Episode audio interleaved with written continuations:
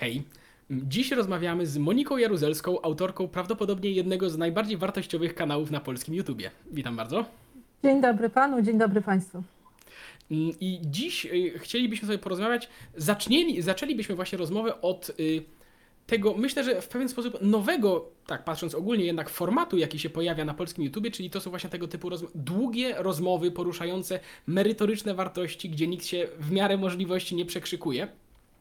I uczestnicy są autentycznie zainteresowani w poglądach drugiej osoby, a niekoniecznie ugraniu jak najlepszego wrażenia na widzach, ponieważ taki, taki, taki, mm, taką formę właśnie przedstawia pani program. To jest y, obecny kanał, to jest Monika Jaruzelska Zaprasza, o ile dobrze pamiętam. Tak, Po- to jest ten poprzedni- nowy, tak. tak, to jest ten nowy poprzedni, to była towarzyszka panienka, ale zapraszamy wszystkich generalnie na ten drugi, właśnie na to Mo- Monika Jaruzelska zaprasza. Generalnie, jeżeli lubicie długie rozmowy, jeżeli lubicie rozmowy, które są na tym kanale, to koniecznie zerknijcie na tamten kanał, ponieważ to jest naprawdę e, fascynująco wartościowy, wartościowy content i absolutnie y, zapraszam wszystkich. Więc może zacznijmy od tego, skąd się mm, wziął pomysł u pani, żeby uderzyć z takim pomysłem na polskiego YouTube'a. No to jest taki dosyć e, pomysł, który był dawnym pomysłem. Chyba w 2011 e, ja e, założyłam taki kanał, gdzie to były moje rozmowy, które się nazywały Bez maski. One mm, były jakąś kontynuacją moich rozmów, które prowadziłam w, ra- w radiu Chili Z. Mhm. Czyli też właśnie za, zapraszałam gości typu właśnie jakichś ekspertów i też e, no, gości, powiedzmy, może nie chciałabym użyć e, celebrytów, ale jakieś po prostu bardziej może interesujące osoby, e, mniej lub bardziej znane z jakiejś swojej działalności. No i ten problem, program bez maski był najpierw samodzielnie, potem był na, na temat portalu. Potem, kiedy zakończyłam współpracę z Na temat, to jeszcze chyba przez półtora roku w, w Onecie można było ten program e, oglądać.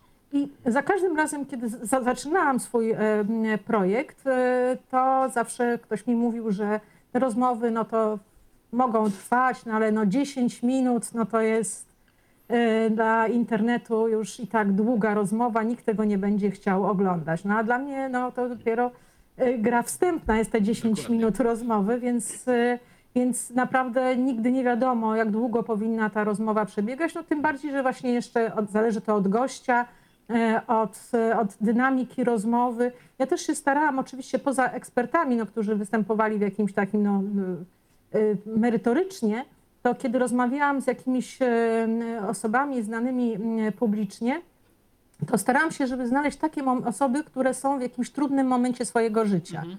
w jakimś kryzysowym, dlatego że wtedy my wszyscy mamy większy wgląd w siebie. Wtedy, kiedy mamy wielkie sukcesy, e, no to trochę unosi, unosimy się ponad ziemią. Natomiast e, właśnie jakieś sytuacje kryzysowe, trudne, życiowe, one dają nam większy wgląd, większą pokorę w widzeniu siebie, świata.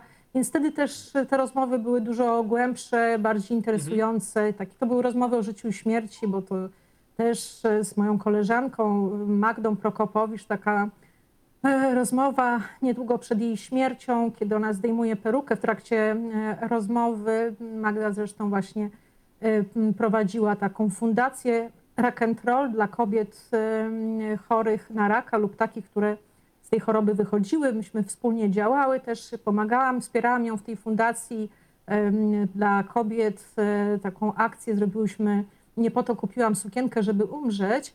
E, I to było dla kobiet, które właśnie są po chemioterapii czy po amputacji piersi, e, nie mają włosów, brwi, piersi i mm, ich problemem już nie jest sama choroba, e, czy też jej nawrót, tylko to, że one chciałyby wrócić do normalnego Mhm. życia. A one się wstydzą, się izolują, w związku z tym ich stan psychiczny jest dużo gorszy, jak wiemy, że no ta, taki mm, lepszy stan psychiczny, on też y, no, wpływa na to, że szybciej się zdrowieje. W związku z tym taką y, akcję y, przeprowadzałyśmy kilkakrotnie. E, No, Magda też była gościem moim w programie, potem po jej śmierci gościem był jej mąż. Bartek Prokopowicz, reżyser. No i też różne osoby. No wtedy jakieś tam były skandale związane z Moniką Richardson i, z, e, i ze Zbyszkiem Zamachowskim, więc też, też zaprosiłam Monikę Richardson, Krzysztofa Ibisza, z którego starałam się dowiedzieć, czy on przeżywa to, że się z niego śmieją, ale on właśnie nie widział, że ktoś się z niego śmieje. No ale to właśnie też, to, to było rzeczywiście jeszcze te rozmowy, one były nagrywane w takim bardzo mm, e, ciekawym miejscu na mapie Warszawy. Niestety już właściwie nieistniejącym, istniejącym tylko z nazwy, czyli z Soho na, na Pradze Warszawskiej. I tam były takie hale postindustrialne, także też e, bardzo to było ciekawe w, w obrazie, kiedy to nagrywaliśmy. W każdym razie, mm, e, wracając do tego czasu, wtedy właśnie też byłam instruowana, że to te 10 minut e, to jest maksimum, a ja wtedy rzeczywiście te rozmowy przeprowadzałam, że one trwały właśnie też e, koło godziny. Na początku były dzielone na jakby części, na odcinki, co mi też bardzo przeszkadzało, ale to tak, bo uważałam, że to gdzieś się zatraca ten, ten rytm rozmowy i pewno, pe, pewne emocje. Też nie chciałam, żeby był stosowany montaż, dlatego że czasami cisza, brak odpowiedzi kogoś, ktoś to się zastanawia, czy też kiedy ja zadaję jakieś pytania, ktoś się odchyla, czyli też mową ciała jakby stara się uchylić przed tym pytaniem, to wszystko też e, miało swoją, swoją treść. Także potem już te odcinki zaczęły iść e, w całości. No i e, w zeszłym roku powróciłam do tego, mm, do tego projektu w Towarzystwie Panience. No on jeszcze miał tę swoją specyfikę, że był w domu moich rodziców nagrywany.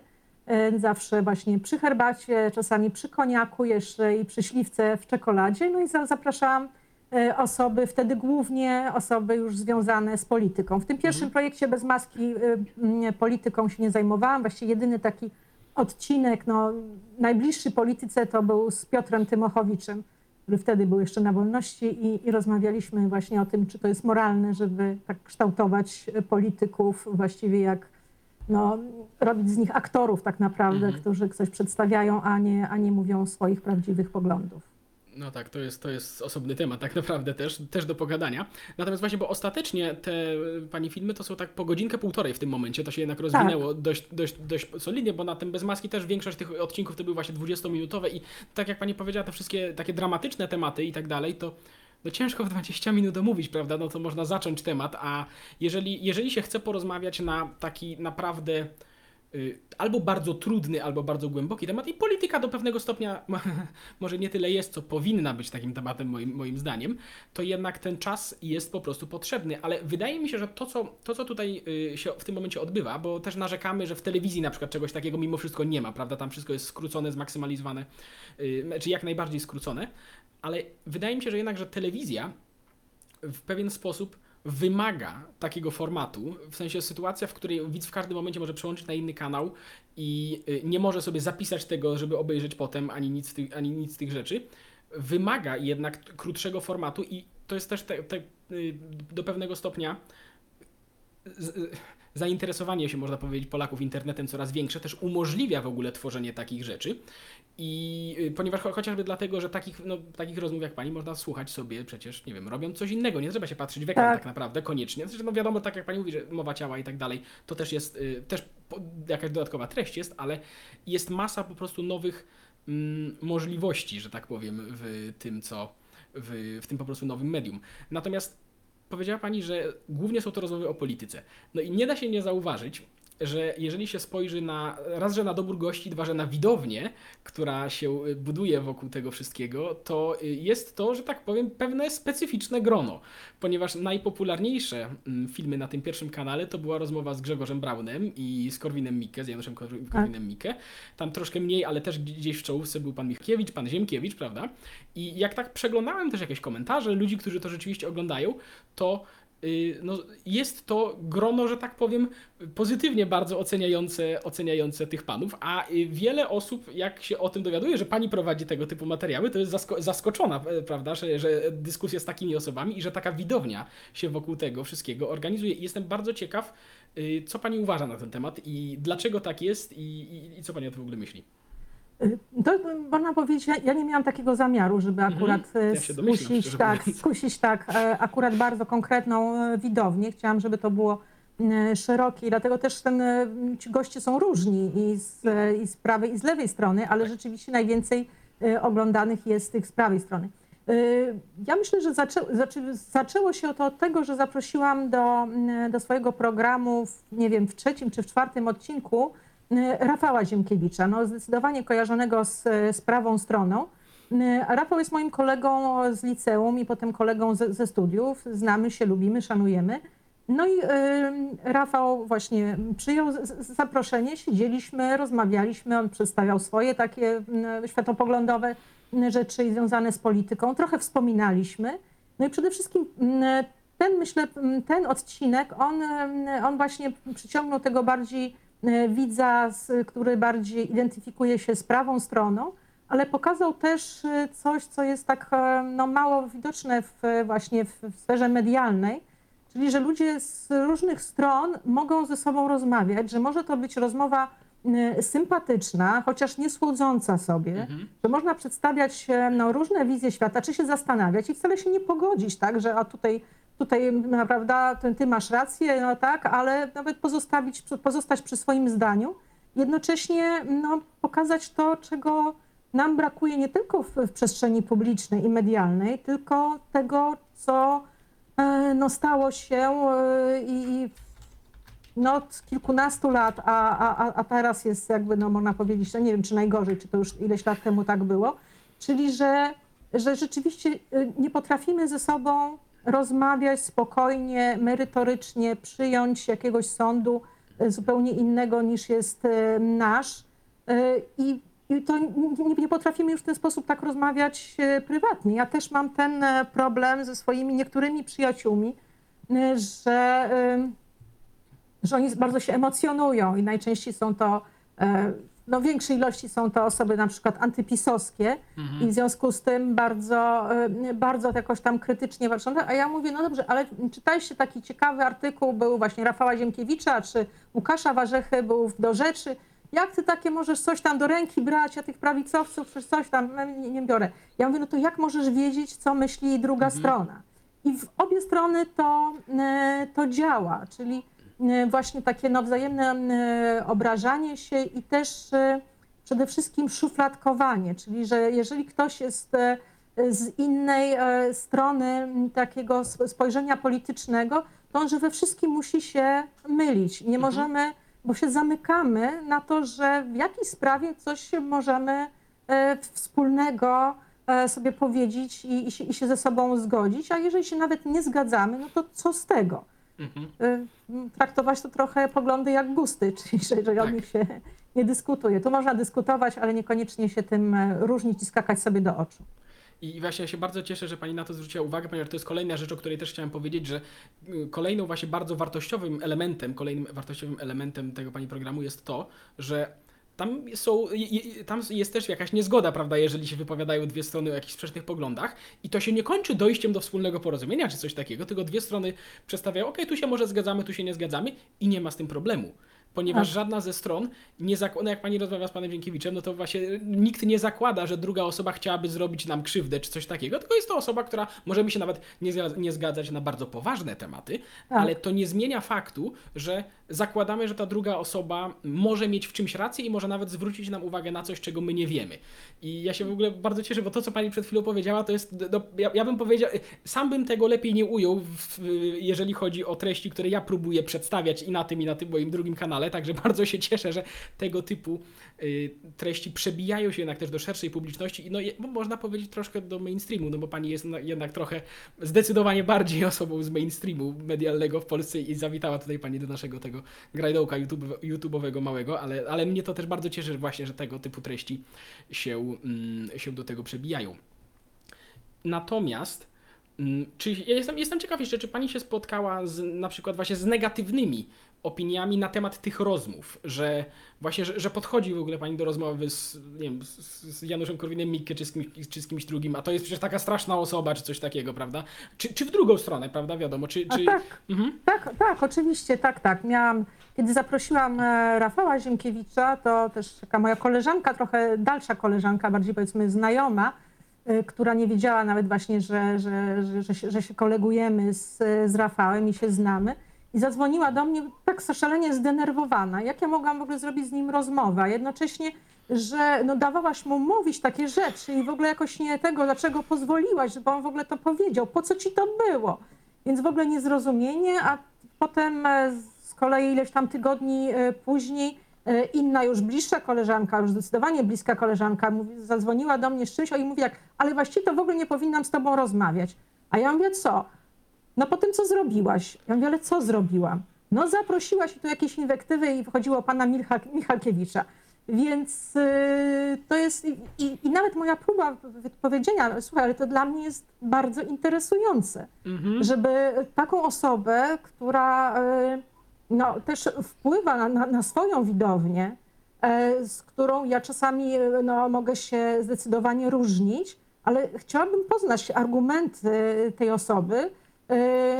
Chciałabym się z nią w jakiejś sprawie zgodzić, w innych sprawach nie zgodzić, ale też takim moim założeniem jest e, takie założenie po prostu zwyczajnie ludzkie, żeby mój gość, no, szczególnie to się mogło sprawdzać wtedy, kiedy rozmawialiśmy w domu, żeby on się czuł bezpiecznie, żeby on się czuł zaopiekowany.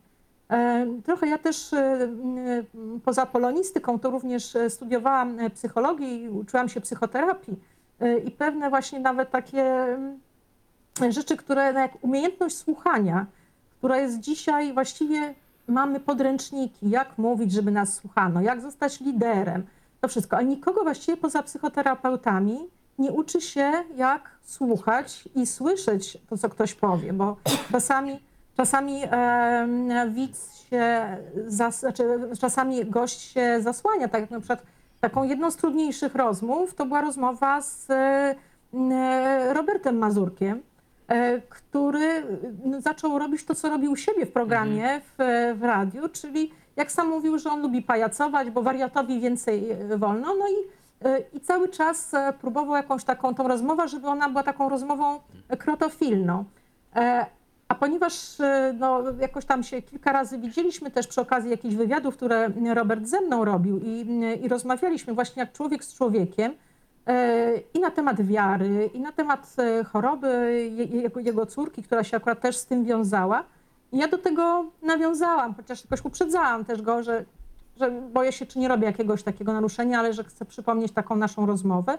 I rzeczywiście wyszedł e, Robert z tej swojej właśnie roli takiego e, pajacowania, takiego właśnie, e, jak powiedziałam, krotochwilnego e, zachowania i, i, i przez chwilę porozmawialiśmy no bardzo jak człowiek z człowiekiem o tym, no co dla, mm, dla rodzica jest no, najgorsze, czyli lęk y, przed tym, że nasze dziecko może, może odejść, może śmiertelnie za, zachorować.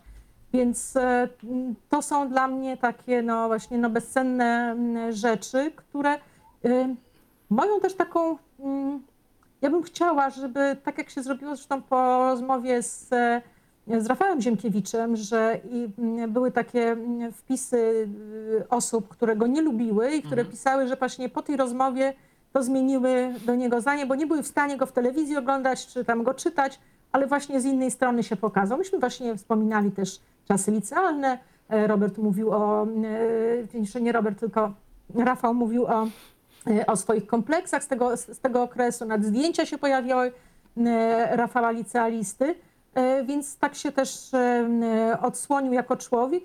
No i właśnie pojawiały się te głosy, że no polubiłem i że zobaczyłem na niego jakoś inaczej. Potem też rozmawialiśmy z Rafałem i Rafał też właśnie stwierdził, że gdzieś tam z żoną, bo już nie pamiętam, czy w restauracji, czy w sklepie. No i taka była też jakaś para starszych ludzi, że, że ten pan wyglądał na byłego wojskowego. No i podeszli i powiedzieli, że właśnie też tak, że go no, nie lubili, a po tej rozmowie to go polubili. I też takim moim e, zadaniem jest, e, żeby no, te osoby, które no, budzą duże emocje i kontrowersje, no, żeby takie poznać właśnie trochę bez maski e, i żeby, jeżeli nawet ich nie polubisz, to też zrozumieć ich em, sposób myślenia. I to jest też bardzo moim zdaniem istotny punkt, ponieważ tak jak pani powiedziała wcześniej, ta atmosfera takiego jednak bezpieczeństwa, prawda, czy wygody w tej rozmowie, nawet można powiedzieć, pozwala, żeby ta osoba się ukazała właśnie jako osoba, a nie jako człowiek reprezentujący dane poglądy czy coś takiego. I to dodatkowo, bardzo się, to jest bardzo interesujące to, co pani powiedziała właśnie teraz, że, że jak ludzie zmieniają właśnie nastawienie do niektórych osób po tym, ponieważ to się dzieje, dzieje wygląda na to, że na podstawie takiego uczłowieczenia bardziej tego typu y, ludzi po, po tych rozmowach, ponieważ y, te poprzednie sytuacje, które pani opisała, i ja przyznam, że jak ja komuś, ja dwa dni temu komuś powiedziałem, że z panią będę rozmawiał, to też pierwsza reakcja była, ale No jak tak. to, jak, jak pan, dlaczego? I tak dalej. Y, I tego typu podziały, tego typu perspektywa jednak opiera się w dużej mierze na takim podświadomym być może założeniu, że no my to jesteśmy ci dobrzy, oni to są ci źli. I, ale żeby, ale żeby, żeby mieć takie, y, takie założenie, tutaj w dużej mierze mm, dochodzi tutaj też ponownie być może trochę nieświadoma, ale trochę dehumanizacja drugiej strony, że to nie są osoby z rodzinami, z codziennymi problemami, tylko to są piewcy tej okropnej ideologii, która chce zniszczyć świat, a my jesteśmy tymi dobrymi awatarami po prostu y, piękna i wszystkiego co szczęśliwe, którzy się chcą przed tym bronić. I oczywiście obie, my- obie strony myślą tak samo o sobie nawzajem. Także Bo to są, to są właśnie ci tak zwani e, takie stygmatyzowanie my i oni. tak, I, w tym, i, I to są zbiory. Jeżeli mamy zbiór, którym my się znajdujemy jako wspólnota, Mhm. e, tutaj polecam e, lekturę nie, nie, nie, nieśmiertelną, e, bo klasyka, czyli Gustawa Le Bon, Psychologia tłumu, który mówi, że kiedy zaczynamy być właśnie w tej jakiejś wspólnocie, e, to przestajemy, że wspólnota nie jest sumą jednostek, tylko staje się takim o- osobnym stworem tak. który jest po prostu myśli jako my i jest to, i, i, i to, ma, to, to ma tą swoją podmiotowość. Z kolei oni e, to są ci obcy, to są ci wrogowie i oni też nie mają jednej twarzy, tylko są właśnie, e, albo mają jedną twarz, pod którą kryją się wszyscy, wszyscy inni. No i to jest, e, ja, to też można zobaczyć u mnie na kanale w, w, w, polecanych filmach. Miałam przyjemność uczestniczyć w takiej de- debacie oksfordzkiej, też organizowanej między innymi przez Onet. E, I tam ja występowałam w tej stronie, która miała udowodnić tezę, że nienawidzimy obcych. Ja się odwoływałam do e, nie tylko antropologii, ale nawet e, do e, takich e, atawizmów, które są w, w nas, które możemy przy mm, małpach nawet zobaczyć, że one właśnie, ich zachowania szympansów, kiedy właśnie pojawia się ktoś inny, z nowej, prawda, nowego stada, ale też nasze takie antropologiczne zachowania, kiedy byliśmy tą wspólnotą zbieracko-łowiecką e, i jakieś terytorium zajmowaliśmy, które było terytorium, które dawało nam możliwości no, przetrwania, żeby, czyli zdobycia pożywienia, zebrania czy upolowania, e, ale też możliwości e, reprodukcyjne. No i nagle pojawiał się ktoś e, obcy Mhm. z innej wspólnoty, e, to no jakby, żeby przetrwać, trzeba go było albo przegonić, albo, albo po prostu e, no, zniszczyć, żeby, żeby nam nie zaszkodził. I, mm, i i jeżeli obserwujemy tak socjologicznie, czy z takiej właśnie też psychologię społeczną, to zobaczymy sobie, że zawsze, kiedy e, tworzymy wspólnotę, to zawsze ta wspólnota musi mieć jakiegoś wroga, którego będzie zwalczać. I ten e, wróg może mm, występować rzeczywiście pojedynczo i wtedy on zaczyna być trochę mieć tą e, taką figurę e, kozła ofiarnego, ale też, e, też ta figura tych e, onych, których, e, których właśnie nie chcemy słyszeć, nie mają nic nam do powiedzenia. No i to, co jest takie smutne, że zamykamy się, że dzisiaj taką, takim plusem jest posiadanie mm, poglądów i że te poglądy mają takie ostre kanty. A posiadanie jakichś takich bardzo wyrazistych poglądów, no to dla mnie jako właśnie tej osoby, y, która tą, tą psychologią się zajmowała, y, no to jest jakaś racjonalizacja naszych emocji, które musimy sobie wytłumaczyć. Mamy takie poglądy Często. i właśnie tak jest. Tak, tak, tak. E, I, I dlatego kogoś nie lubimy, bo on ma inne poglądy, w związku z tym e, jest taki, jaki, jaki, jaki jest, e, czyli tak, jak, jak chcemy go widzieć przede wszystkim, żeby znaleźć to sobie alibi do tego, że Mhm. możemy go nienawidzieć. I te poglądy, które, które, które właśnie mm, mamy, to one też nas zwalniają od e, takiego e, codziennego myślenia i modyfikowania swojego myślenia że musimy czasami no właśnie być w takim niekomfortowym stanie dysonansu poznawczego, czyli że powiedzieć sobie nie wiem, nie wiem i jestem ciekawy i, Albo to zależy. albo to zależy, albo zadajmy pytanie dlaczego, to jest najważniejsze Mhm. pytanie. Nie co, nie jak, ale pan, zwróciłam uwagę na to, że jakby w programach informacyjnych i to nawet nie związane z polityką, tylko związanych e, z jakimś e, przestępstwem, które zaszło, jakimś morderstwem. To jest tak, y, ktoś kogoś zabił. Jest zdjęcie noża, że ten no, nożem zabił, zadał, ile ciosów zadał, ile miał lat przede wszystkim. Zawsze to jakoś ile lat, bo jakby jest to najważniejsze, to ma charakteryzować. I to napięcie rośnie, I kończy się ta informacja, a nie ma tej najważniejszej, tak jak w Dlaczego? każdym dobrym kryminale, dlaczego? Tego motywu, prawda, który, który jest najistotniejszy. A, mm, I o tym też w takim codziennym życiu e, zapominamy. I dlatego też e, do tych swojego mm, programu teraz, kiedy robię go e, już tutaj samodzielnie i kiedy już nie rozmawiam, e, no właśnie częstując gościa herbatą czy koniakiem, e, to mm, rozmawiam z ekspertami. E, No i właśnie też ostatnim gościem był e, dr Tomasz Mazur, e, stoik. I właśnie rozmawialiśmy o filozofii stoickiej, no, która jest właśnie zaprzeczeniem takiego e, nawet właśnie no nie myślenia, tylko takiego, e, takiej afektacji, jak to właśnie doktor Mazur nazywa emocjoholizmu, w którym w, próbują i media, i politycy nas e, no, włożyć, ale też i reklamodawcy, i wszyscy, którzy manipulują naszymi emocjami. No właściwie się mówi, że, że dzisiaj zarządzanie to jest zarządzanie nie naszymi, naszym, naszym mózgiem, tylko właściwie naszymi hormonami, głównie zarządzanie kortyzolem, czyli tym hormonem stresu. Tak. Y, tak, tutaj w ogóle padło bardzo dużo istotnych punktów i y, z jedną taką rzeczą, ponieważ powiedziała Pani, że ta niechęć powiedzmy do grupy zewnętrznej czy do wroga się pojawia trochę naturalnie, kiedy tworzymy wspólnotę.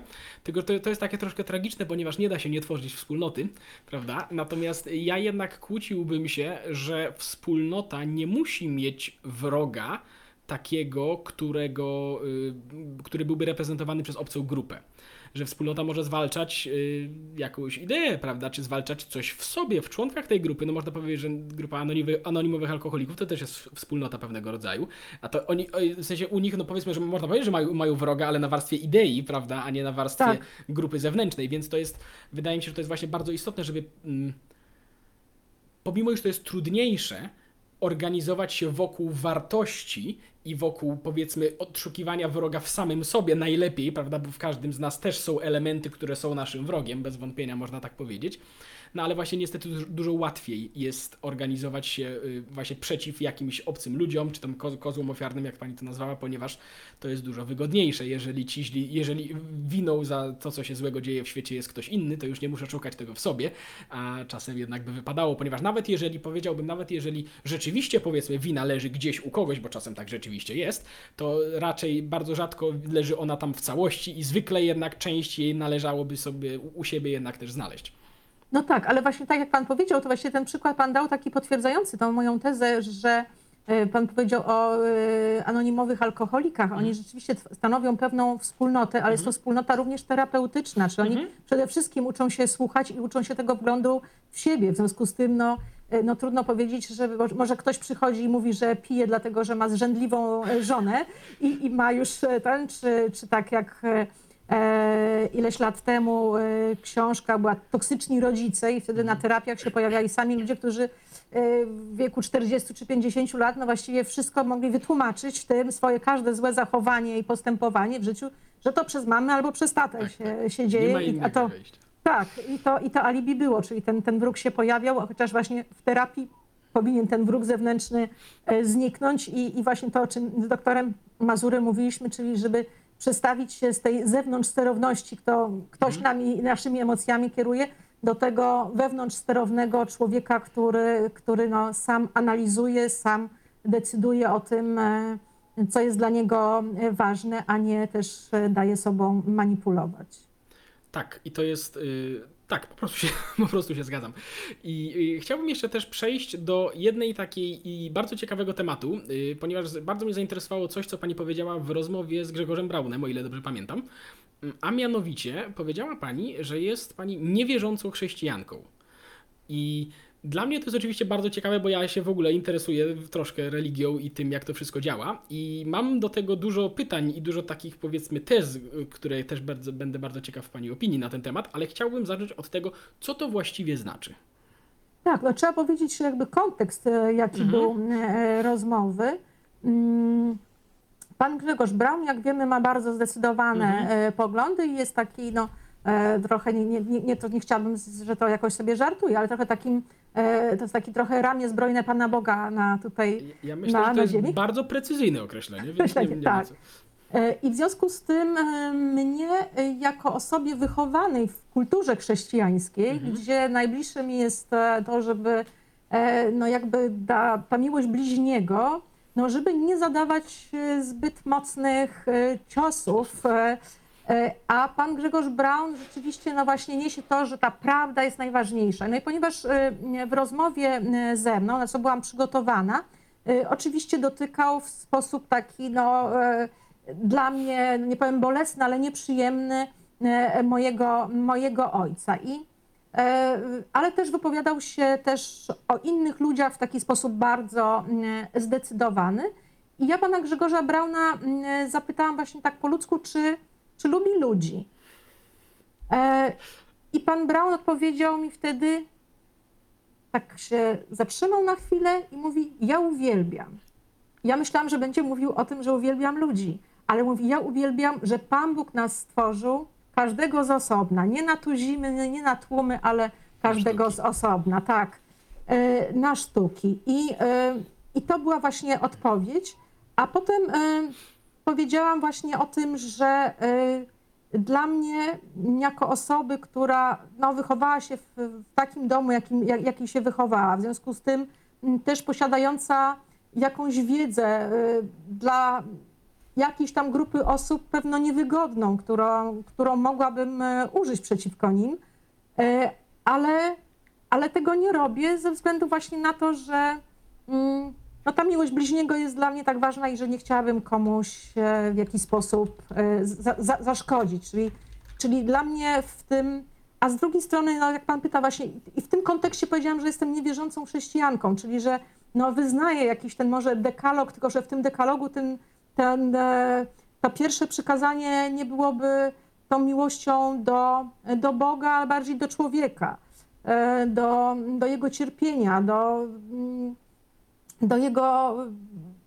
złożoności losu. E, To myślę, że, że, że jest to. Ale też tak tłumacząc, y, ja swego czasu, no przecież y, startowałam e, z list do, do samorządu, z list e, lewicy e, i jestem radną.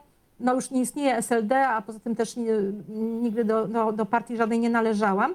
E, I tam też byłam po jednym z wywiadów e, udzielonym do Gazety Wyborczej.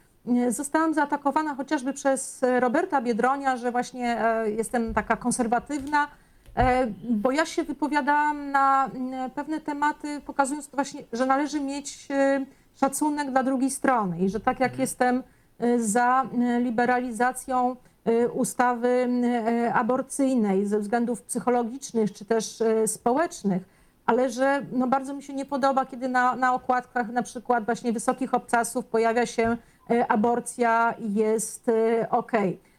I mm, e, tak mi się nie podoba, kiedy, kiedy przeciwnicy aborcji wyzywają kobiety, które się na ten dramatyczny e, ruch zdecydowały, prawda, morderczyniami. Tylko, że no, trzeba się pochylić nad, nad każdym przypadkiem.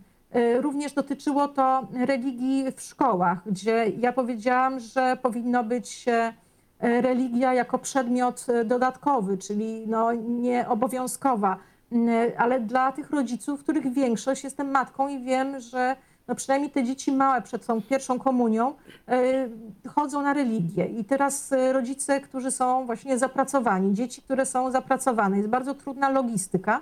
No dlaczego jeszcze uniemożliwiać, żeby ta religia odbywała się w gmachu szkoły? Niech to będzie jakaś umowa między rodzicami a, a y, dyrekcją szkoły i tak się mogą różnego rodzaju zajęcia od, odbywać. Y, No więc już potem y, to poszło, że Jaruzelska jest przeciwna y, y, y, religii w szkołach, y, jest y, przeciwna, znaczy nie, właśnie jest y, prze- Przeciwna no tak, wyprowadzeniu, tak. tak, wyprowadzenia religii ze szkół.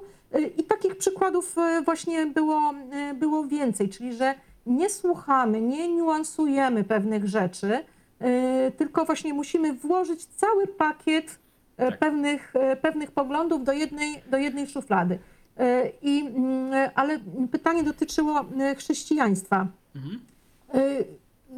Też wie pan, e, właśnie ten, ten jakoś tam i dekalog, ale też cała, cała kultura chrześcijańska, mm, e, w jakiej e, przyszło żyć, pewna tradycja związana chociażby ze świętami.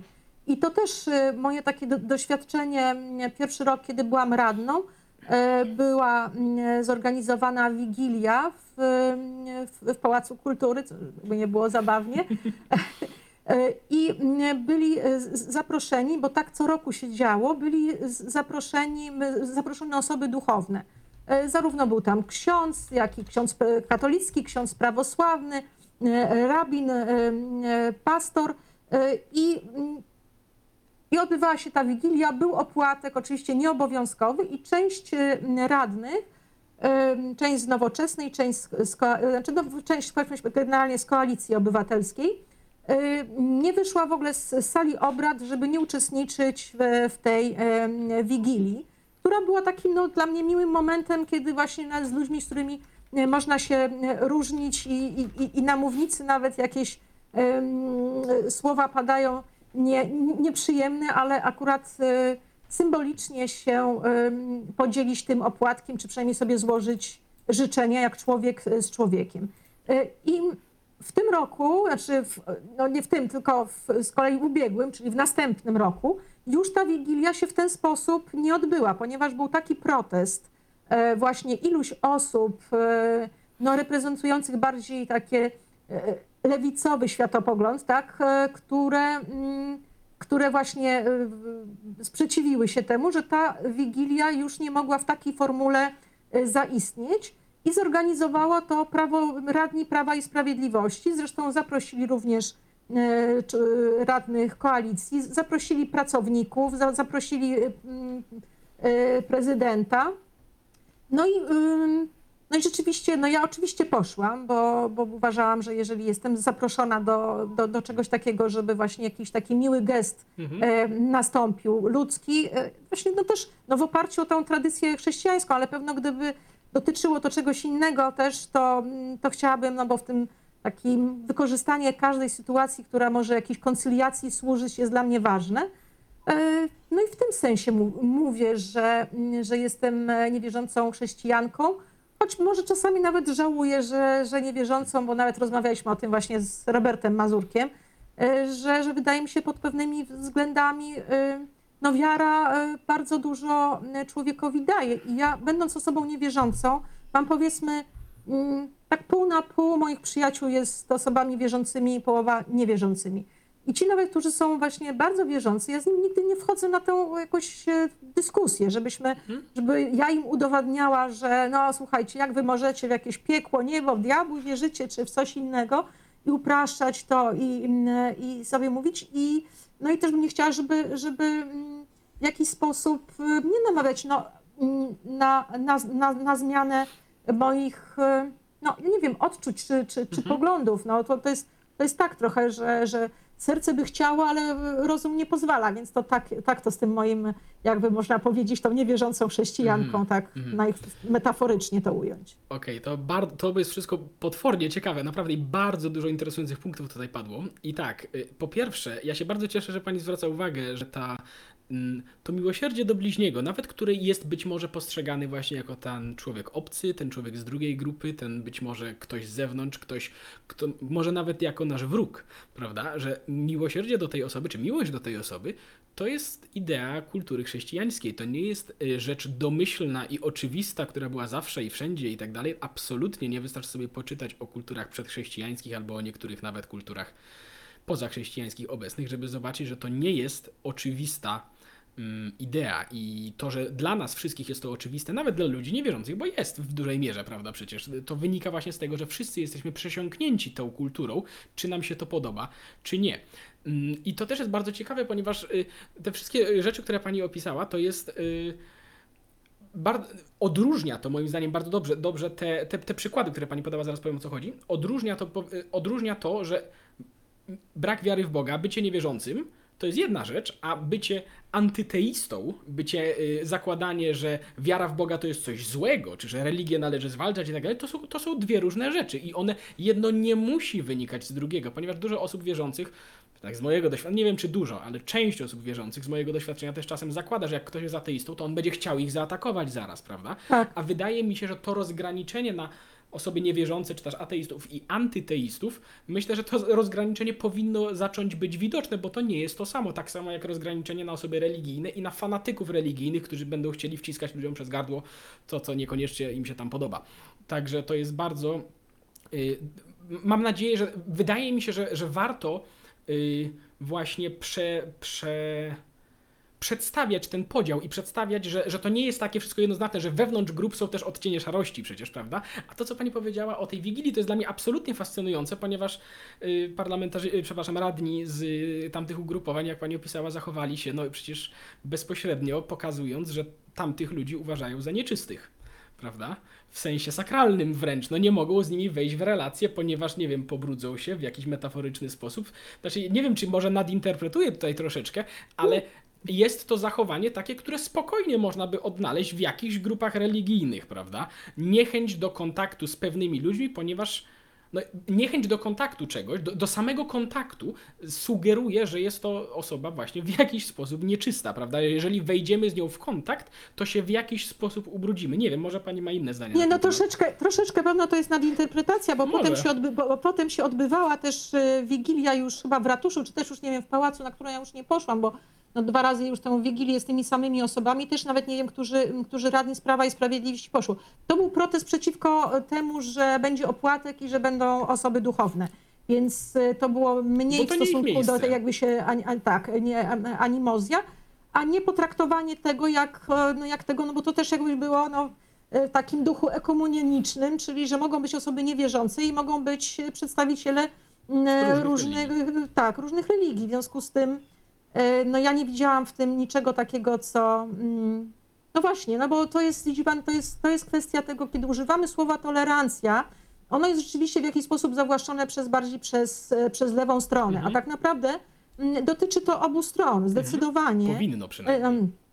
Przy- Tak, i, e, mm, i tak e, to jest taka smutna konstatacja, kiedy myślimy szczególnie o Polsce, e, nazwanej przez profesora Tazbira, przez książka, czyli e, Państwo bez stosów. Mhm. Prawda, że największa tutaj była tolerancja religijna Mhm. i uciekali chociażby husyci do nas, do, e, do, do, do Polski i, i nie było też inkwizycji. W związku z tym powinniśmy mieć tą większą e, tolerancję dotyczącą e, właściwie wszystkiego, bo też e, e, chociażby zaraz też wytłumaczę, bo to też e, nie można tego zostawić e, mm, samemu sobie e, tematu, że mm, powiedzmy mm, homoseksualizm nie był w przeciwieństwie do wielu państw zachodnich, które dużo bardziej są teraz można powiedzieć tolerancyjne, czy też w ich polityce są małżeństwa, prawda, i homoseksualne, czy też możliwa adopcja dzieci, a kiedyś była tam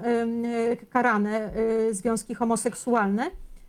W Polsce powiedziałabym, że zrobiła się sytuacja taka paradoksalna, dlatego że w, w latach 90.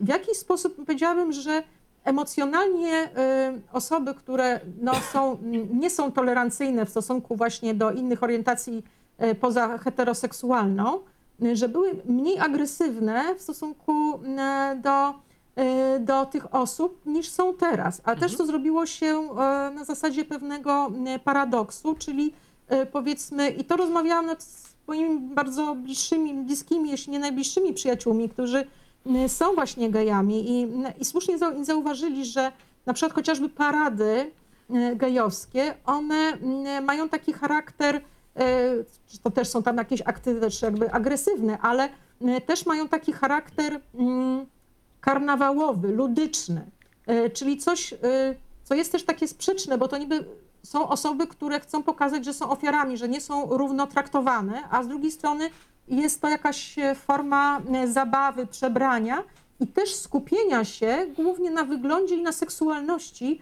a nie jak to właśnie też właśnie powiedział mój przyjaciel, e, że to jest kwestia, że jest orientacja uczuciowa, nie tylko seksualna, tylko po prostu prze, przebywanie z kimś w związku, kogo się kocha i owszem, jest ta sfera cielesna, ale przede wszystkim jest ta sfera emocjonalna, uczuciowa.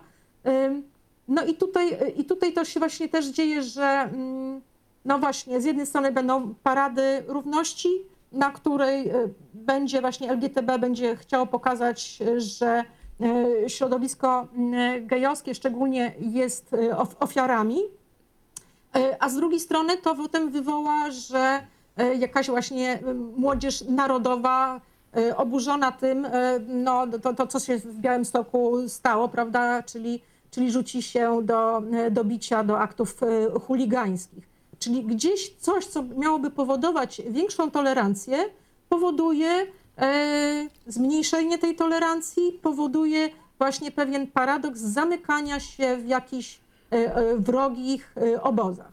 I to jest właśnie bardzo istotna kwestia, ponieważ czy to ma na celu rzeczywiście wywoływać tolerancję, to do tego zaraz dojdę, bo zacznijmy od tego, że tolerancja, tak jak pani zauważyła, y, ja mam wrażenie, że to też przez to, jaka wizja tego, mam wrażenie, płynie z zachodu niejednokrotnie, ludzie zapominają, co to w ogóle znaczy, bo tolerancja z definicji to jest przyzwolenie na coś, z czym Na coś, się... czy jest jesteś w przeciwieństwie do Do- akceptacji. Tak. Dokładnie, dokładnie tak. I nie da się tolerować, przykładowo, nawet ten homoseksualizm. Jeżeli ktoś uważa, że homoseksualizm to jest zupełnie naturalna, normalna, prawidłowa, y, wa, y, prawidłowa orientacja, zachowanie i nie widzi w tym nic złego, to ta osoba nie jest tolerancyjna. Ta osoba jest najwyżej akceptująca. Nie może tolerować tej, czegoś, z czym, w czym nie widzi żadnego problemu. Tolerować może ktoś, jeżeli właśnie ktoś na przykład widzi w tym problem, ale okej, każdy niech żyje po swojemu. Ja się mogę z tym nie zgadzać, ale nie wtryniam się nikomu. I to jest właśnie tolerancja. I ludzie mam wrażenie, że o tym zapominają, ponieważ mam wrażenie, że jest to przedstawiane do y, jakichś, y, do, że, że jest to czasem inaczej przedstawiane w niektórych środowiskach, po prostu takich niektórych po prostu wizjach płynących z zachodu, ale to jest, to jest dłuższy temat tak naprawdę. No tak, to jest różnica między, między po prostu jakby właśnie tym związkami e, emocjonalnymi, a powiedzmy tak. a, afirmacją pewnych zachowań. Dokładnie. Natomiast jeżeli chodzi o parady, ponieważ ja nawet widziałem w zeszłym roku było badanie Cebosu. To był zeszły rok? Tak, to był zeszły rok. O ile dobrze pamiętam Cebosu, można to sprawdzić, bo, bo mogę się mylić w szczegółach, ale rzeczywiście jest coś takiego, że w tym momencie y, taka, y, taka niechęć społeczna do powiedzmy osób homoseksualnych jest bardziej widoczna niż je, jeszcze nawet ja bym powiedział niż 10 lat temu. To nawet nie musiały być lata 90. To, to mogło być nawet relatywnie niedawno. I nawet o ile dobrze pamiętam, y, było badanie Cebosu z zeszłego roku, że y, patrząc ankietowo, prawda, jak państwo ocenia, jako, jak mają, mają państwo podejście, to ta y, postawa społeczna się y, zauważalnie zmieniła nawet w ciągu pół roku. Y, Powiedzmy od przełomu 2018-19 do lata 2019, gdzie po drodze właśnie mieliśmy szereg y, ciekawych rzeczy na paradach równości, y, mm, parodię Matki Boskiej, parodię monstrancji na, na, na tej na paradzie równości i spektakl z podrzynaniem gardła kukły Tak. arcybiskupa Jędraszewskiego. I to jest, ja, ja nie wątpię, absolutnie nie wątpię, że najpewniej większość osób, która bierze udział w paradach równości i która y, jest zaangażowana w ten, y, w ten ruch, y, robi to dlatego, że naprawdę chciałaby, żeby te osoby były po prostu, żeby nikt się nie wtryniał do ich życia, tak? Że Tak. dopóki nie robimy nikomu nic złego, to dlaczego mamy być, dlaczego mamy się z tym chować, tak? W sensie, jeżeli... w No sensie, się chować, czy też chociażby te związki partnerskie, które dają nam no tak, możliwość... jasne, że- no, albo tak, ktoś tak. ma jakiś po prostu określony cel polityczny, okej, Tak. to, się to też, to też.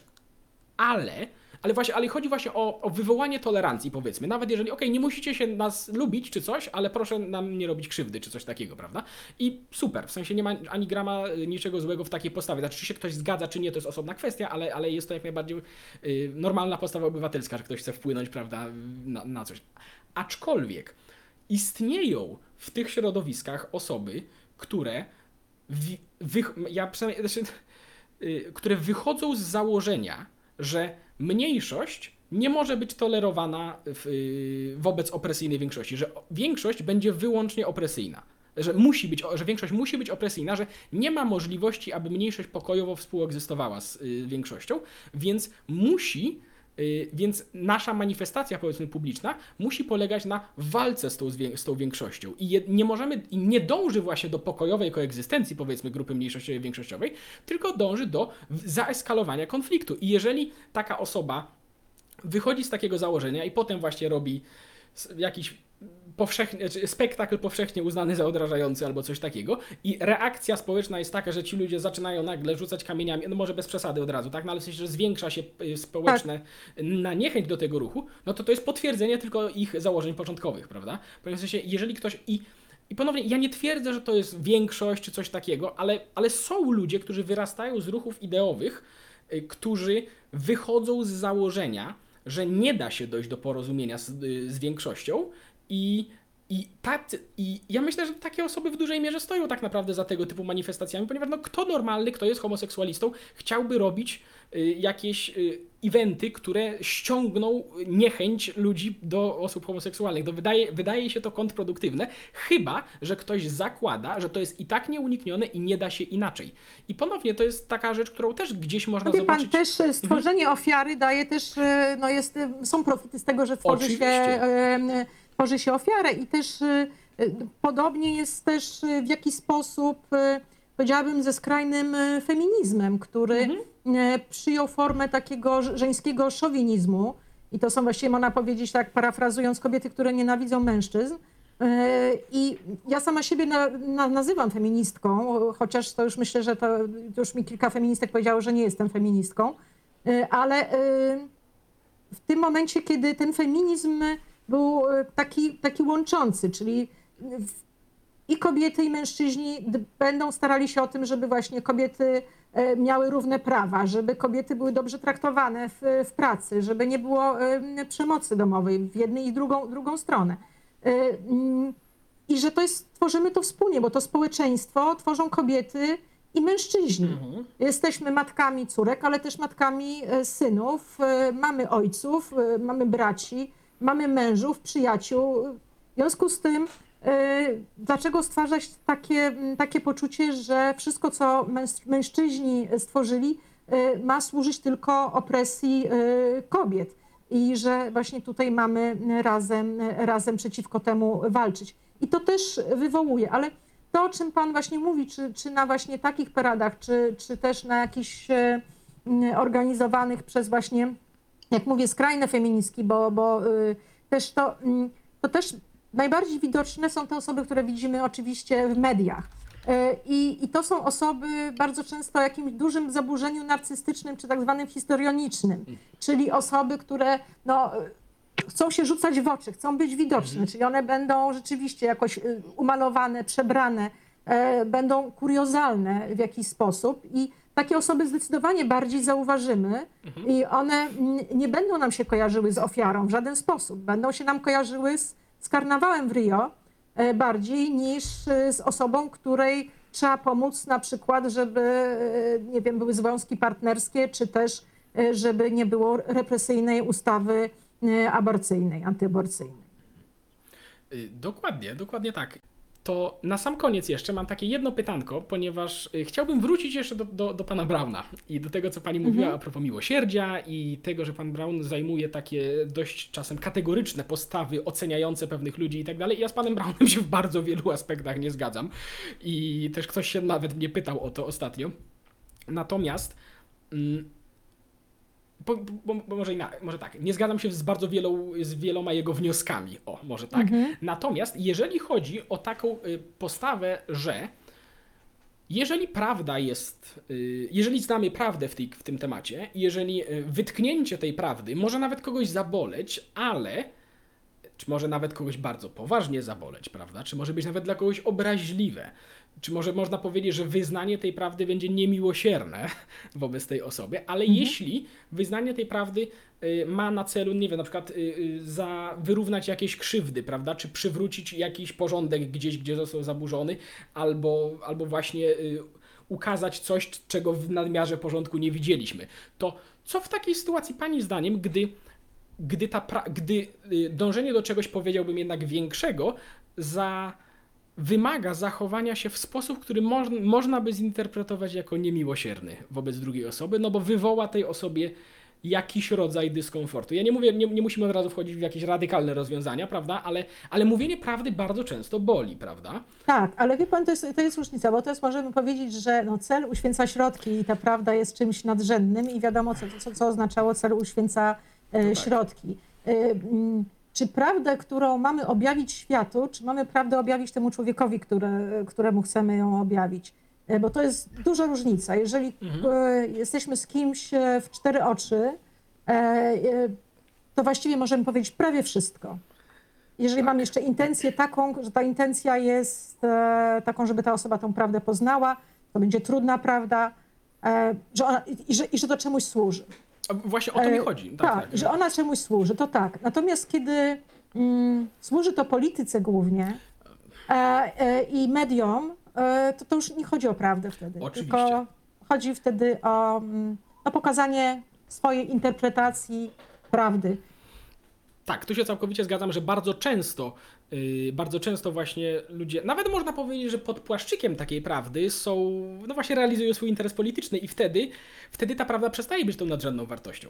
No, Ponieważ jeżeli jest ona chodziło. używana wyłącznie jako narzędzie, no to, no to już o co chodzi. Natomiast jeśli jednak, bo też ja bym, ja bym ym, w ten sposób bym powiedział, to jest delikatna sprawa. To jest delikatna sprawa, ponieważ my czasem nawet może nam się wydawać, że stawiamy tę prawdę na najwyższej, y, jako najwyższą wartość, ale jednak podświadomie za jej pomocą realizujemy jakieś swoje uprzedzenia. Czasem tak jest.